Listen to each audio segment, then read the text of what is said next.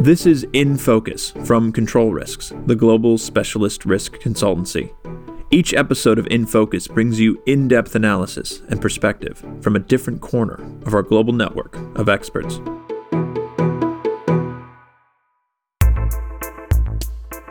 This is In Focus from Control Risks, the global specialist risk consultancy.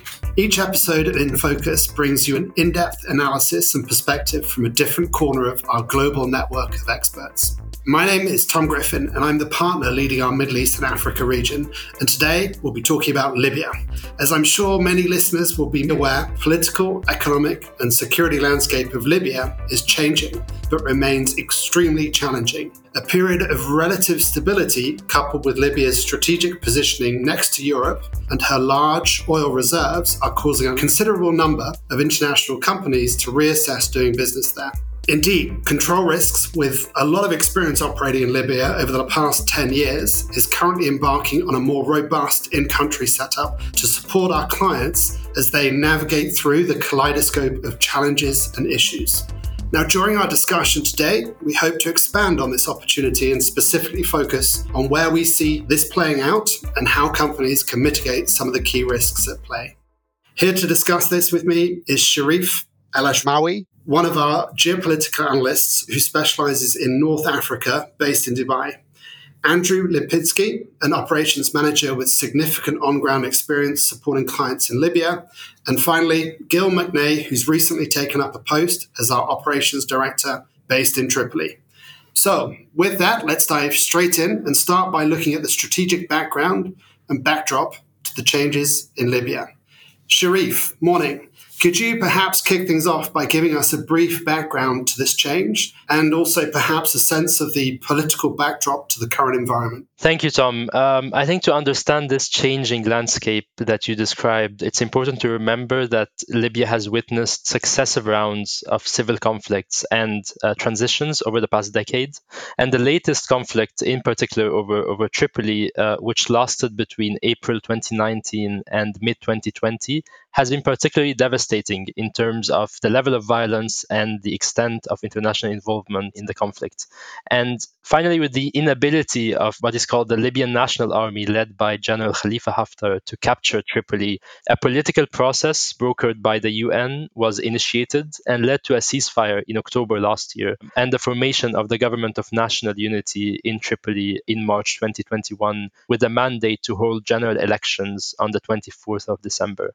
Now, the unity government uh, was based on some sort of a power sharing agreement between Libya's historical regions, which ushered in a period of optimism among Libyans, international businesses, and the international community, with a credible belief that Libya may finally be moving uh, towards a more stable, uh, secure, and unified political order. But what we've seen in the past few months is that progress in resolving the contentious issues between the Libyan stakeholders has been quite slow and tensions between the different factions and state institutions have grown significantly to a degree that is threatening the political transition itself. And for example, the Libyan stakeholders that are part of the UN formed uh, Libyan Political Dialogue Forum, the LPDF, have been unable to, to agree on a constitutional basis for the upcoming elections since Libya lacks a constitution, which prompted both the parliament, the House of Representatives in Tobruk in the east, and the High Council of State in Tripoli to unilaterally issue their own electoral laws without reaching a consensus between themselves. At the same time, the government and the parliament have been trading accusations of spoiling the political process, which meant that the 2021 budget, for example, was never passed. In fact, Parliament issued a no confidence vote on the 21st of September uh, against the government, and the government mobilized protesters against the parliament on the 24th. So, in a nutshell, I think some of the momentum for a smooth transition to stability has been lost in the past few months with the mounting political tensions that we're seeing today in Libya. Although it's still uncertain whether Libya will be able to hold elections on time, what we can be sure of is that the vast majority of Libyans have shown that they want elections, since nearly 3 million citizens out of a population of 7 million have registered to vote. There is also a significant international pressure at the moment on Libya to hold the polls in December on time, but it remains to be seen how the different political rivalries will play out in the next few weeks and how these will impact election schedule. Thanks, Sharif, and I think a good scene setter for today's discussion. Perhaps, Andrew, turning to you now, the current political stability has certainly ushered in, I think, a more secure operating environment, but of course, many international firms are going to remain extremely wary of the security situation. Could you perhaps just provide us with a flavor of the types of international clients that are operating or actually looking to operate in country? Thanks, Tom. Yes, certainly happy to. Um, so Libya is an interesting environment from an international uh, company perspective. Um, as you mentioned, they've got very large reserves of oil, which, uh, at least as uh, according to the clients I work with, is very easy to produce. and it's got a very short term to market. So, unsurprisingly, there's uh, the the largest single interest is probably from international oil and gas companies, oil service companies, and ancillary service companies that in some way impact on or affect the oil and gas industry, which is trying to reestablish itself fully in Libya and get its production back up to pre war levels. The other side of it, which is potentially may require more support, there's a, quite a lot of interest that we've been seeing in the recent months uh, over the last year coming from engineering companies, coming from NGOs, and a lot of it's what is looking at the rebuilding of Libya, the, the reconstruction of infrastructure, of major roadways, telecommunication companies have been starting to show a larger interest to try and come in and help reconstruct uh, a lot of that which was either lost or destroyed during the conflict or simply didn't get the maintenance it required. So there's a whole a whole subsection of that which is now strong strong interest. Recently fielded a query from a cable production company that was going to visit the General Electric Company of Libya because all of the electrical transmission cables have been stolen over the last few years.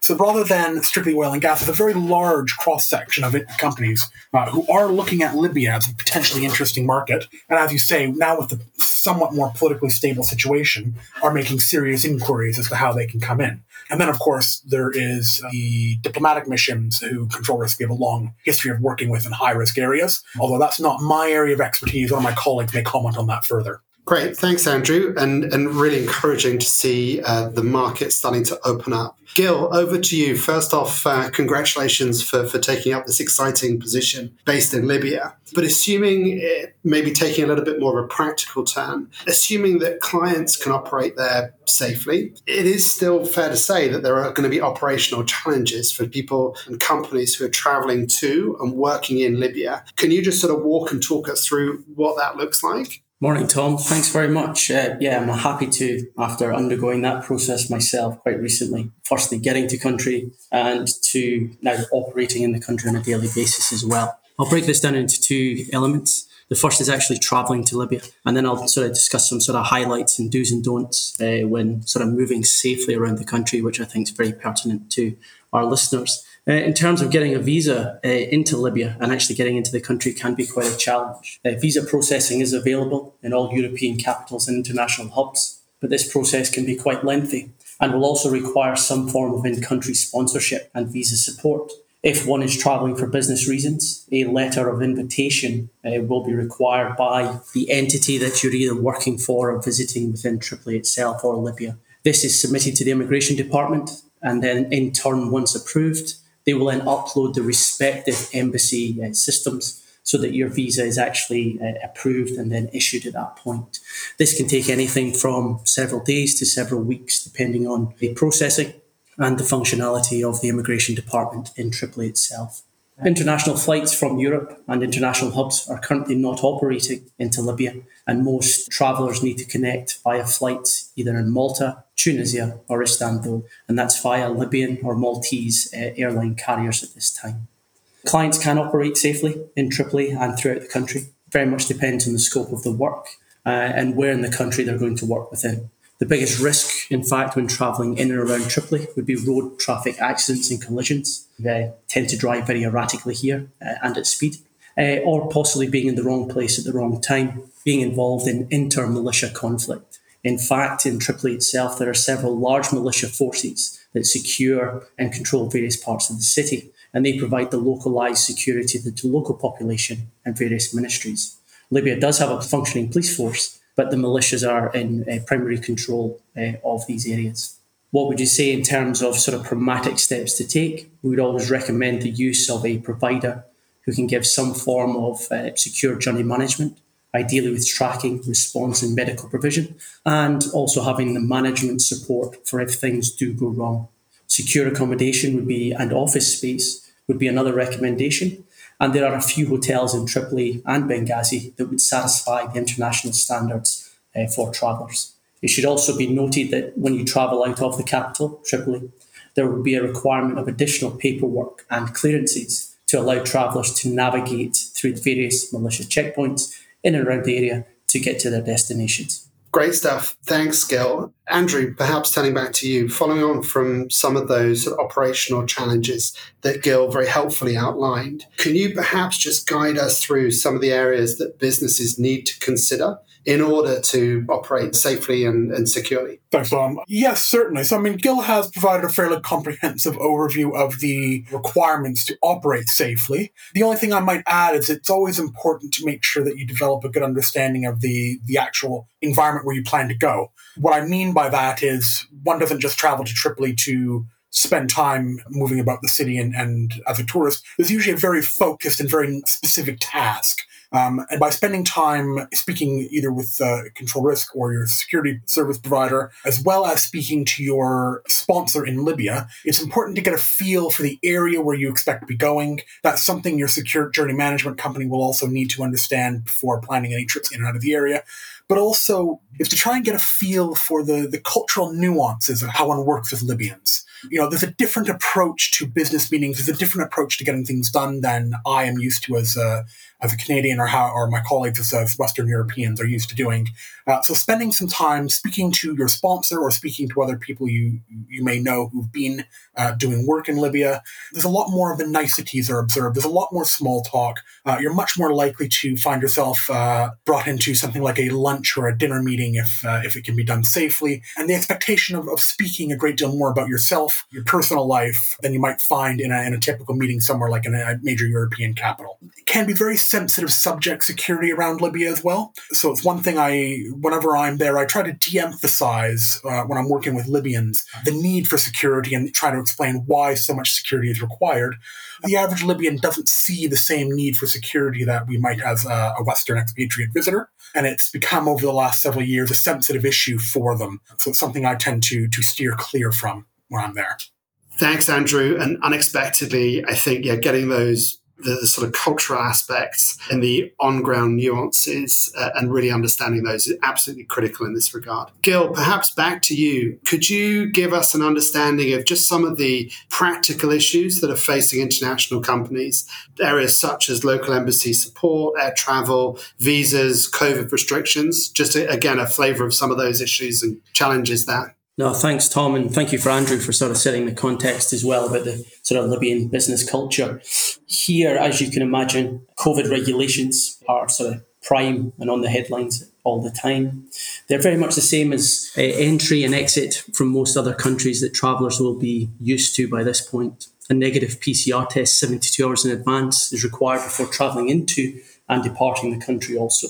COVID restrictions in country are the, the sort of the, the, usual spectrum of wearing face masks and other preventative measures, social distancing, etc. Point to note, however, the Libyan hospital infrastructure is under significant pressure at the moment, and with less than 10% of the population having been vaccinated thus far, COVID is going to remain to be an issue within Libya for the considerable future. And we'd always recommend that a, an in-country medical response provider in order to offer immediate medical support and if medical evacuation was required, should always be at the forefront of anyone's planning when they're coming to Libya. Um, in terms of local embassy support, it is actually very light on the ground at this current time, with only a few uh, embassies have returned to Libya at this time. That's the UK, Turkish, uh, the Germans, and the French are considering coming back into country early in 2022 other sort of embassy organisations and diplomatic missions are based remotely in Tunisia or back in home locations and are offering reduced and limited services. Therefore, we would always recommend that you confirm this with your relevant embassies before travelling into country, as in country support can be very, very limited. Further to add to that, having a risk management provider like Control Risks with the in country understanding and connections with the various ministries can assist travellers and business if anything goes wrong. I think finally, and just to, to reinforce the point, uh, international carriers aren't currently flying into Tripoli. Routing options are available via Istanbul, Malta, and Tunis. Uh, however, these close and reopen frequently. COVID, political instability, uh, and those types of matters. The development of the Libyan air carrier infrastructure is being considered uh, and developed to allow international flights to resume, but this is sometime uh, in the distant future uh, for being an actual method to get in and out of Tripoli at this time. So hopefully those points, Tom, will allow travellers to be a little bit more informed about the sort of practicalities to get in and out of country and when operating within country as well. Thanks, Gil, and really useful. Sharif, perhaps closing with you, perhaps a slightly more open-ended question, but but really, you know, if you take a look ahead and, and sort of peek around the corner, where do you see some of the opportunities and some of the sort of key challenges for companies who are looking at investing or operating in Libya? Tom, it's a tough question because uh, of, of how unpredictable Libya can be. But I think we've described how tense the political environment is and how there is uncertainty over the timing of the elections. Despite that, we're still in a much better place than we were 18 months or two years ago in Libya. The ceasefire that was negotiated in October 2020 is still holding as we speak, and there is a dialogue platform between the different stakeholders. Oil production and exports are relatively stable. That being said, many of the political and security challenges that Libya has been facing are quite complex, and it's fair to accept that they will take several years at least to, to solve. Those include the difficult task, for example, of reforming the security sector and integrating the different militias and armed groups into unified security forces under the authority of a central government. But also uh, the conflicting agendas of foreign countries in Libya, which often result in the deepening of the divisions on the ground and the prolonging of the stalemate. Also, finally, I would say the promise that elections are the remedy to Libya's problems is uh, an argument that is losing its appeal a little bit as the electoral process itself is highly likely to be contested, and many actors will be capable of voicing their disapproval through non peaceful means. Thanks, Sharif, and hopefully a positive and pragmatic note on which to close. And with that, we finish today's brief podcast, but look forward to continuing to discuss these various topics and areas of interest with you over the coming months. Sharif, Andrew, and Gil in Tripoli, a wholehearted thanks to all of you for your insights and your perspectives. If you enjoyed what you heard on this episode of In Focus, make sure to subscribe wherever you listen. And be sure to subscribe to our other podcasts as well, such as The Global Insight, our fortnightly panel discussion exploring the impact of the most pressing issues on global business. All of our podcasts are available wherever you listen just search Control Risks. You can follow all of our analysis and find out how we are helping businesses build organizations that are secure, compliant, and resilient by visiting controlrisks.com.